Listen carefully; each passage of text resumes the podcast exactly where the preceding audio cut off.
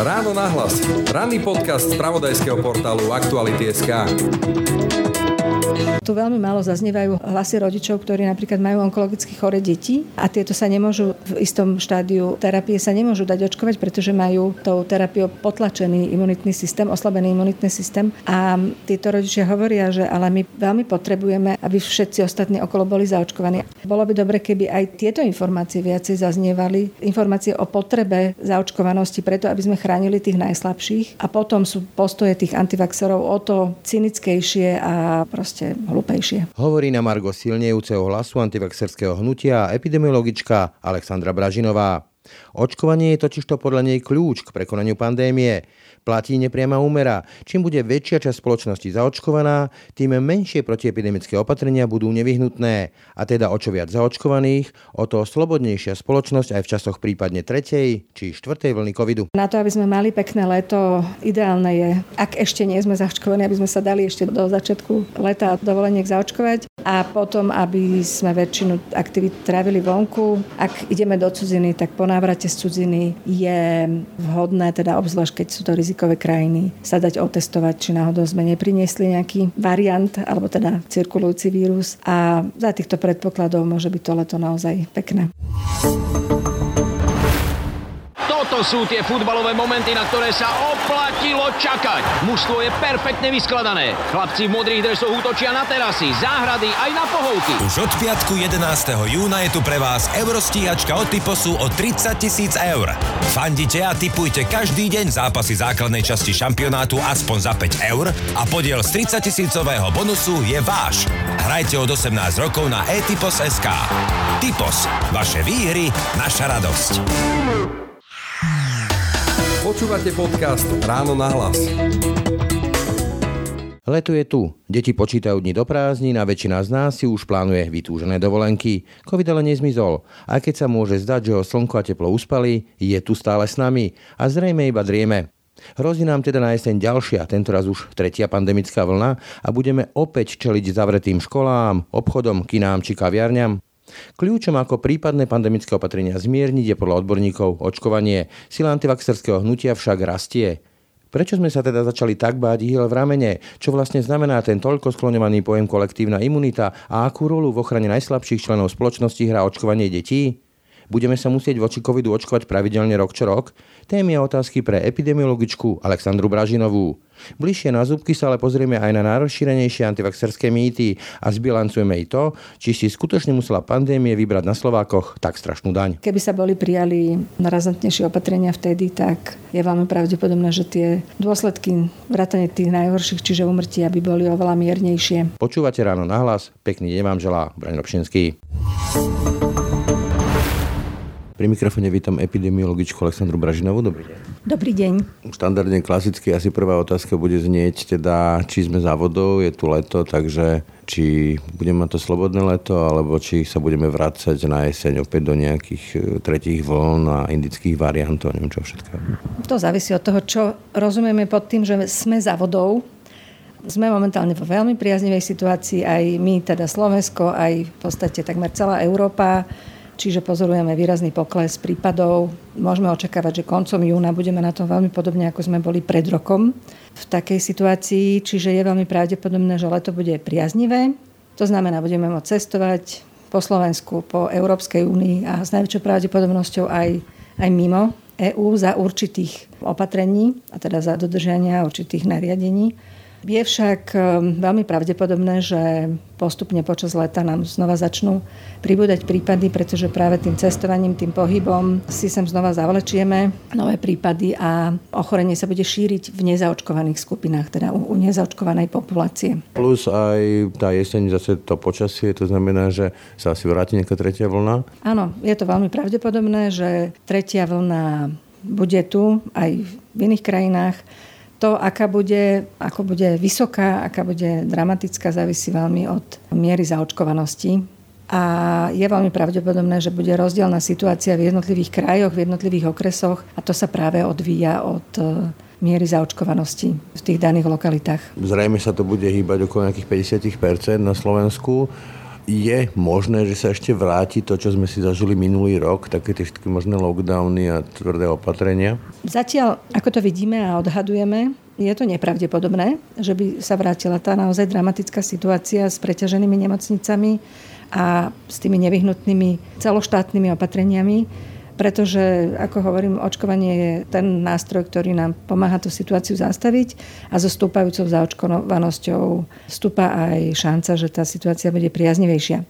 Čiže keď už teraz máme 33% celkovej populácie zaočkovaných aspoň jednou dávkou, 20%, vyše 20% je zaočkovaných už obidvomi dávkami. Podľa toho, ako tá rýchlosť očkovania je nastavená momentálne a teda dúfame, že, že sa ešte zrýchli, je predpoklad, že do septembra bude áno, minimálne 50% ľudí zaočkovaných, keby bolo 60, bolo by to ešte lepšie. Takže je pravdepodobné, že i keď sa tretia vlna priblíži, teda i keď ju tu budeme mať, tak nebude tá situácia taká zlá, ako bola teraz v zime a vlastne ešte do marca tohto roku. 50-60% myslím za očkovanosť, ale čítal som už aj úvahy, že treba 70-80 kvôli tým variantom typu, že je africký a neviem ešte aký možný indický aktuálne. Áno, to je tá veľmi často skloňovaná kolektívna imunita, čo je proporcia populácie, percento populácie, ktorú potrebujeme zaočkovať, respektíve proporcia populácie, ktorá nemá byť vnímavá, čiže nie je schopná infikovať sa.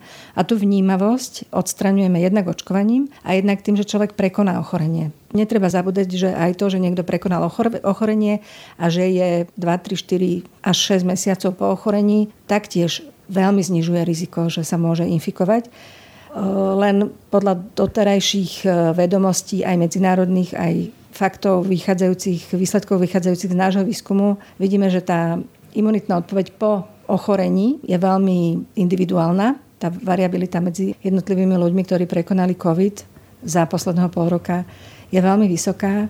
Čiže odporúčame aj tým, čo prekonali ochorenie, aby sa zaočkovali. Hovorím to preto, že keď hovoríme o kolektívnej imunite, tak hovoríme o proporcii populácie, ktorá je zaočkovaná.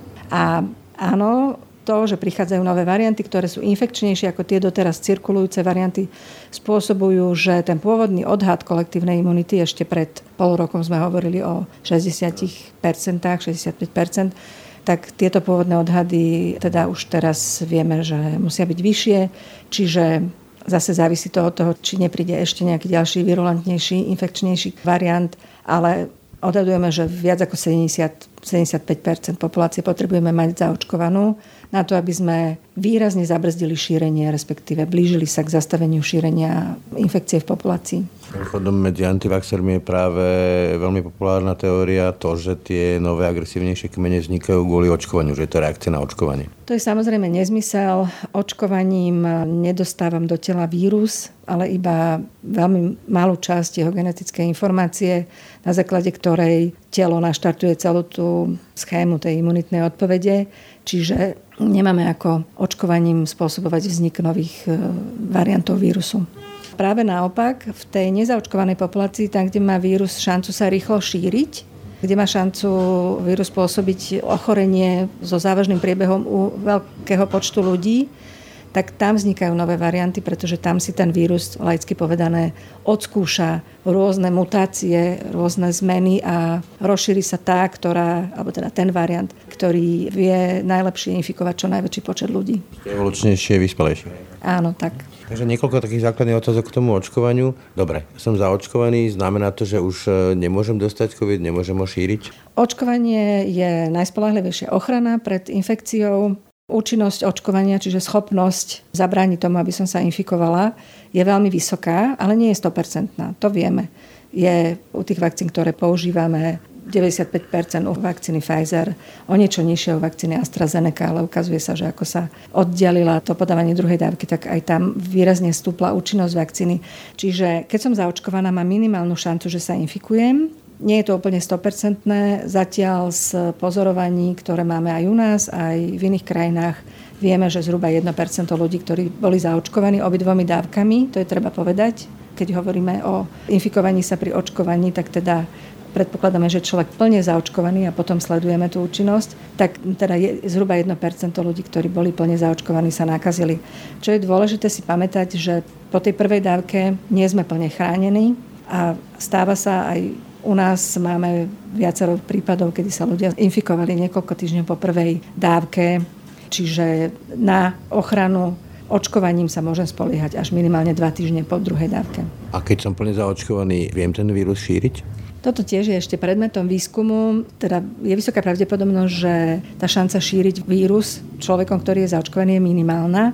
Je to z toho dôvodu, že tá imunitná odpoveď, ktorá je navodená po očkovaní, je komplexná a už máme viaceré štúdie, ktoré dokazujú, že je tam plne rozvinutá aj tá slizničná imunitná ochrana. To znamená, ja keď som zaočkovaná a som vystavená človeku, ktorý je infikovaný a teda nemáme prekryté horné dýchacie cesty, čiže vdýchnem tie vírusové častice, tá moja prvá línia imunitnej obrany, práve tie slizničné protilátky, zareagujú hneď a zlikvidujú tie vírusové častice skôr, ako by sa stihli v mojom tele pomnožiť a ako by som ich stihla odovzdať niekomu inému. Ešte tiež mm. dopoviem to, že očkovanie je vysoko účinné aj na zabránenie šírenia vidíme v tých krajinách, kde je vysoká očkovanosť, zaočkovanosť, napríklad Izrael, tam už to niekoľko mesiacov sledujeme, že tá vysoká zaočkovanosť viedla k výraznému zníženiu počtu nových prípadov. To znamená, ten vírus sa tam nešíri, pretože väčšina ľudí je zaočkovaná a nešíria ho ďalej. Je očkovanie na COVID, alebo máme už odpoveď na to, že či je očkovanie na COVID e, toho sezónneho typu ako pri chrípke, to znamená, že tento rok sme sa zaočkovali, na budúci rok zase pofičíme znova do tých centier sa očkovať proti nejakej ďalšej variante? Na toto ešte odpoveď nemáme. Tiež sa to intenzívne skúma. Závisí to od toho, ako dlho vydrží tá imunitná odpoveď po očkovaní. Ešte stále je to čas. roka od toho, čo sa začali očkovať prví ľudia, čiže nevieme povedať, ako dlho vydrží. Vieme, že tá imunitná odpoveď je komplexná, nestačí hovoriť len o tej protilátkovej odpovedi, ešte máme celú tú druhú časť tzv. bunkovej imunity, pamäťové bunky. To sa tiež skúma, ako veľkú rolu tieto hrajú v ochrane pred možnosťou infikovať sa. Čiže zatiaľ nevieme povedať, či a ako dlho nás to bude chrániť. Laický pohľad môj hovorí, že COVID je niečo podobné ako chrípka, čiže asi to bude sezóna, nebude to vydržiť, nevydrží to na 20 rokov. Áno, je pravdepodobné, že to preočkovávanie bude potrebné. Je možné, že keď sa vyskytne a rozšíri nejaký variant, ktorý bude do istej miery unikať tej imunitnej odpovedi nastolenej očkovaním, tak e, už teraz vieme, že tí výrobcovia vakcín vedia veľmi promptne vyrobiť prispôsobené vakcíny na takýto prípadný nový variant. Čiže ak by nastala táto situácia, že sa rozšíri nejaký variant, na ktorého nie sú tie terajšie vakcíny úplne účinné, tak sa preočkujeme konkrétnou vakcínou proti tomu novému variantu. Alebo teda môže sa ukázať, že toto očkovanie, ktoré teraz máme, teda je vysoko účinné, ale po istom čase odoznie, odoznie áno, tá imunitná odpoveď vývanie, čiže budeme sa musieť preočkovávať. Scenárov je možných viacero pre mnohých ľudí citlivá téma a očkovanie detí. Napriek tomu, že vlastne, keď sa pozriem na svoje rameno, tak ja tam nejaké e, inekcie mám napíchané z detstva, čiže my tu máme, myslím, že 5 vakcín povinných, ak sa nemýlim. Máme ich 11. 11, no vidíte, viete to lepšie. Je potrebné e, dať zaočkovať aj deti, keď vieme, povedzme, že i priebeh covidu u nich je veľmi mierny, na druhej strane vedia byť prenášači? Áno, toto je veľmi citlivá téma a teraz teda veľmi aktuálna, pretože už aj u nás sa otvorilo očkovanie pre deti od 12 rokov aj v mnohých iných krajinách. Buď teda už, už to začali alebo zvažujú.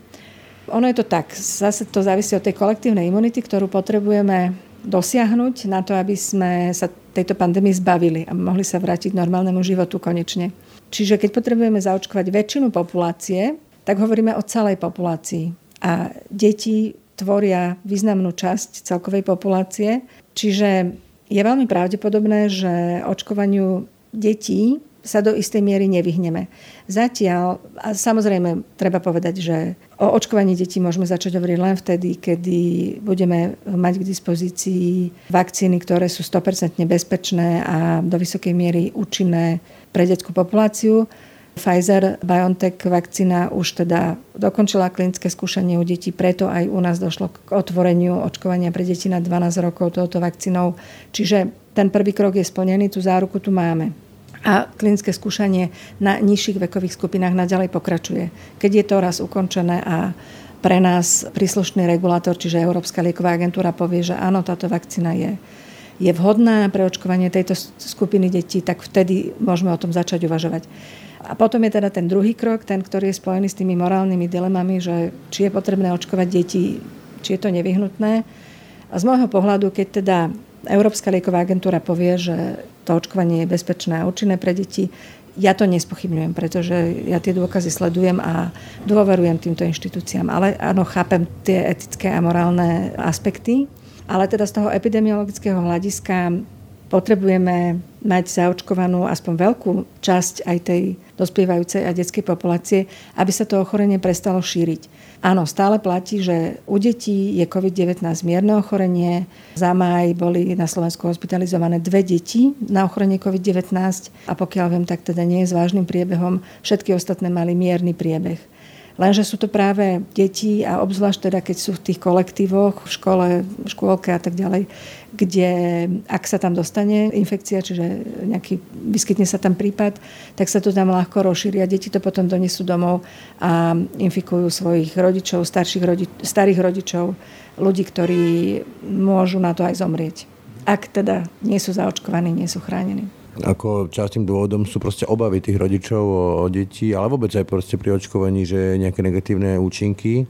Nič nie je 100%, aj vakcíny majú nejaké negatívne účinky, dokonca môžu byť aj fatálne negatívne účinky. Je vôbec niečo v medicíne, čo je 100%, čo nemá fatálne účinky? Povedzme už len taký acilpirin alebo operácia rohovky? Neviem o tom, áno, presne tak toto vnímame, že nič nie je 100%. U liekov a liečiv tá spolahlivosť e, a bezpečnosť závisí od dávky, čiže to je taký základný predpoklad, ktorý je potrebný nastaviť a kontrolovať. Pri takýchto postupoch, ako je očkovanie, očkovanie detí, alebo teda aj celej populácie v konečnom dôsledku, vždy zvažujeme tie možné rizika a benefity. A u plošného očkovania proti ochoreniu COVID-19 vieme, že tie benefity vysoko prevažujú eventuálne možné rizika, ktoré sú naozaj minimálne, aj tie často skloňované zrazeniny pri, pri očkovaní vakcínou AstraZeneca, prípadne aj pri iných vakcínach. Treba povedať, že AstraZeneca veľmi nešťastne utrpela veľmi negatívny imič, ale je možné, že sa ukáže, že takéto negatívne účinky sa vyskytujú aj pri iných vakcínach, len sa o tom toľko nehovorilo. Ale teda to som chcela povedať, že tie naozaj nepriaznivé pretože väčšina tých vedľajších účinkov sú veľmi mierne a rýchlo odoznejú, ale tie na, naozaj nepriaznivé vedľajšie účinky sa vyskytujú vo veľmi nízkom počte prípadov a možno to vyznie cynicky, ale ja sa na to pozerám ako epidemiolog z toho populačného pohľadu a keď chceme a potrebujeme zastaviť túto pandémiu, tak proste tie benefity, ktoré z toho plošného očkovania vidíme, vysoko prevažujú akékoľvek možné drobné rizika. Ste hovorili, že čo sa týka niektorých vakcín, napríklad ten Pfizer, tak sa opierate vlastne dôveru o EMU. Toto je ten dôvod, pre ktorý by ste sa povedzme nenechali pichnúť Sputnik, alebo dali? Vy ste si Sputnik? Áno, presne tak. Ja osobne by som sa očkovať Sputnikom nenechala. Z toho dôvodu, že nie je schválený Európskou liekovou agentúrou a nemáme o ňom dostatok informácií. Ja teraz nechcem hovoriť, že je to zlá vakcína, ani že je to dobrá vakcína, pretože ja proste neviem.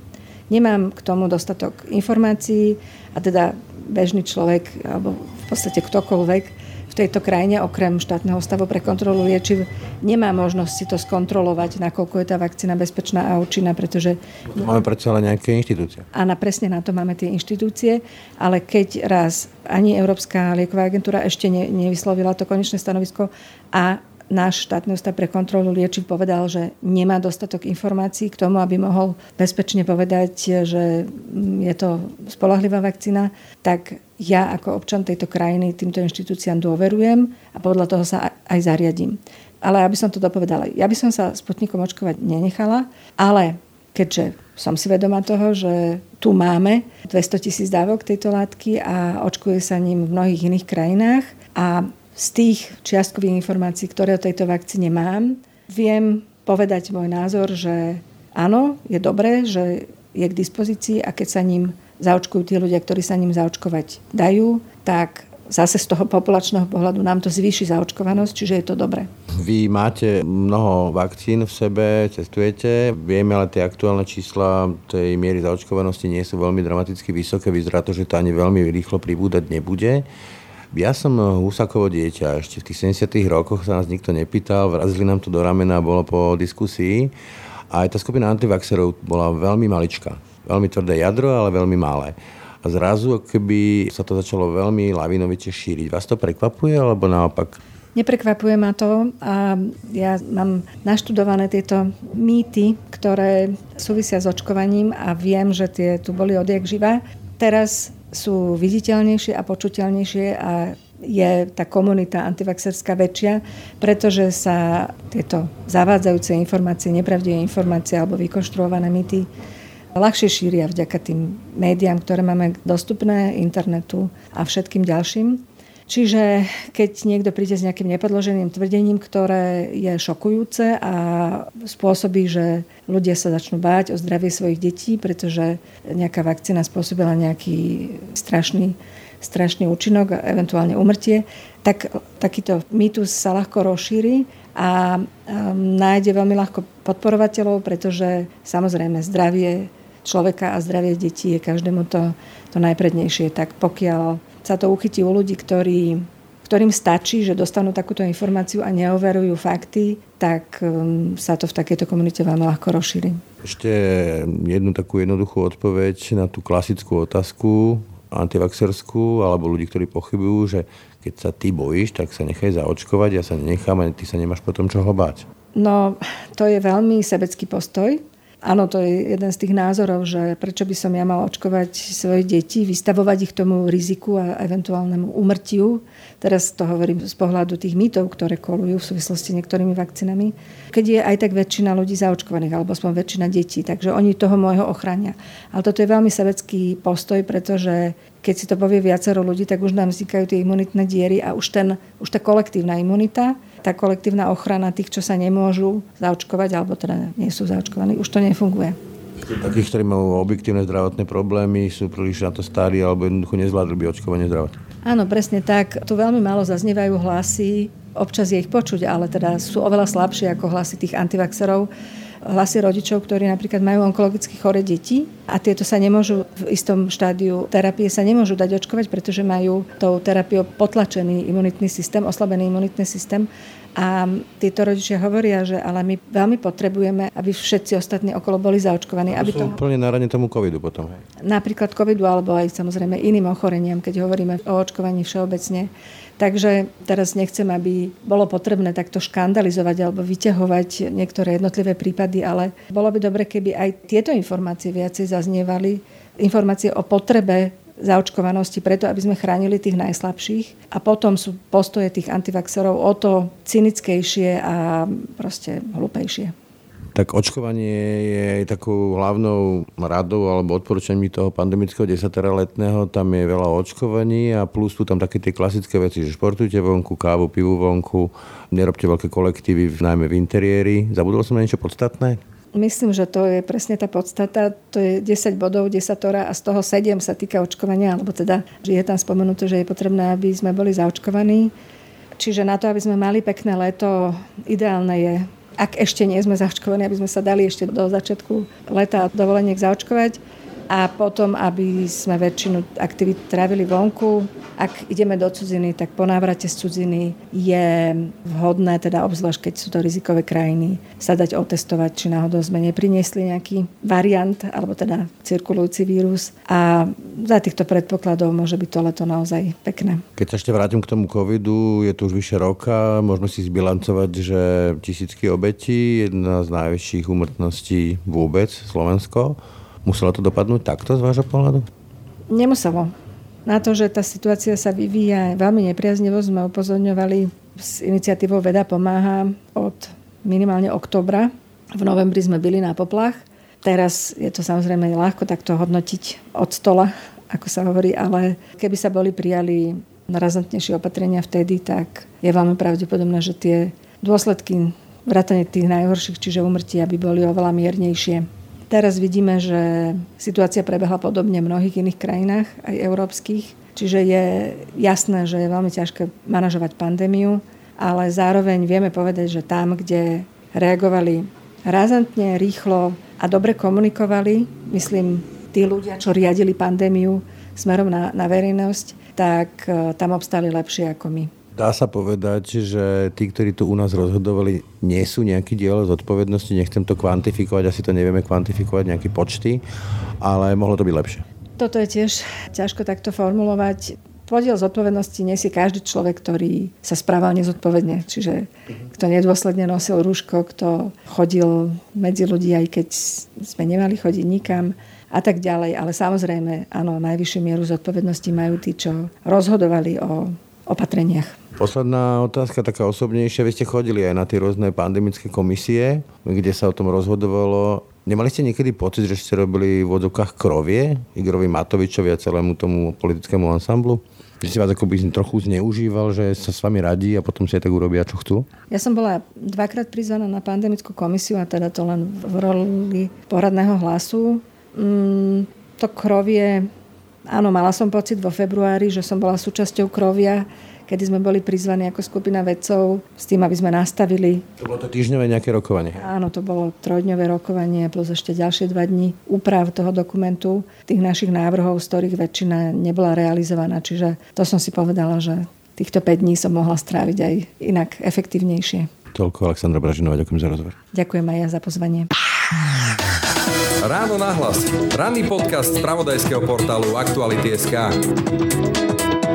Tak to už bolo z dnešného rána na hlas. Skutočne všetko. Pekný deň a pokoj v duši pre Braň Robšinský.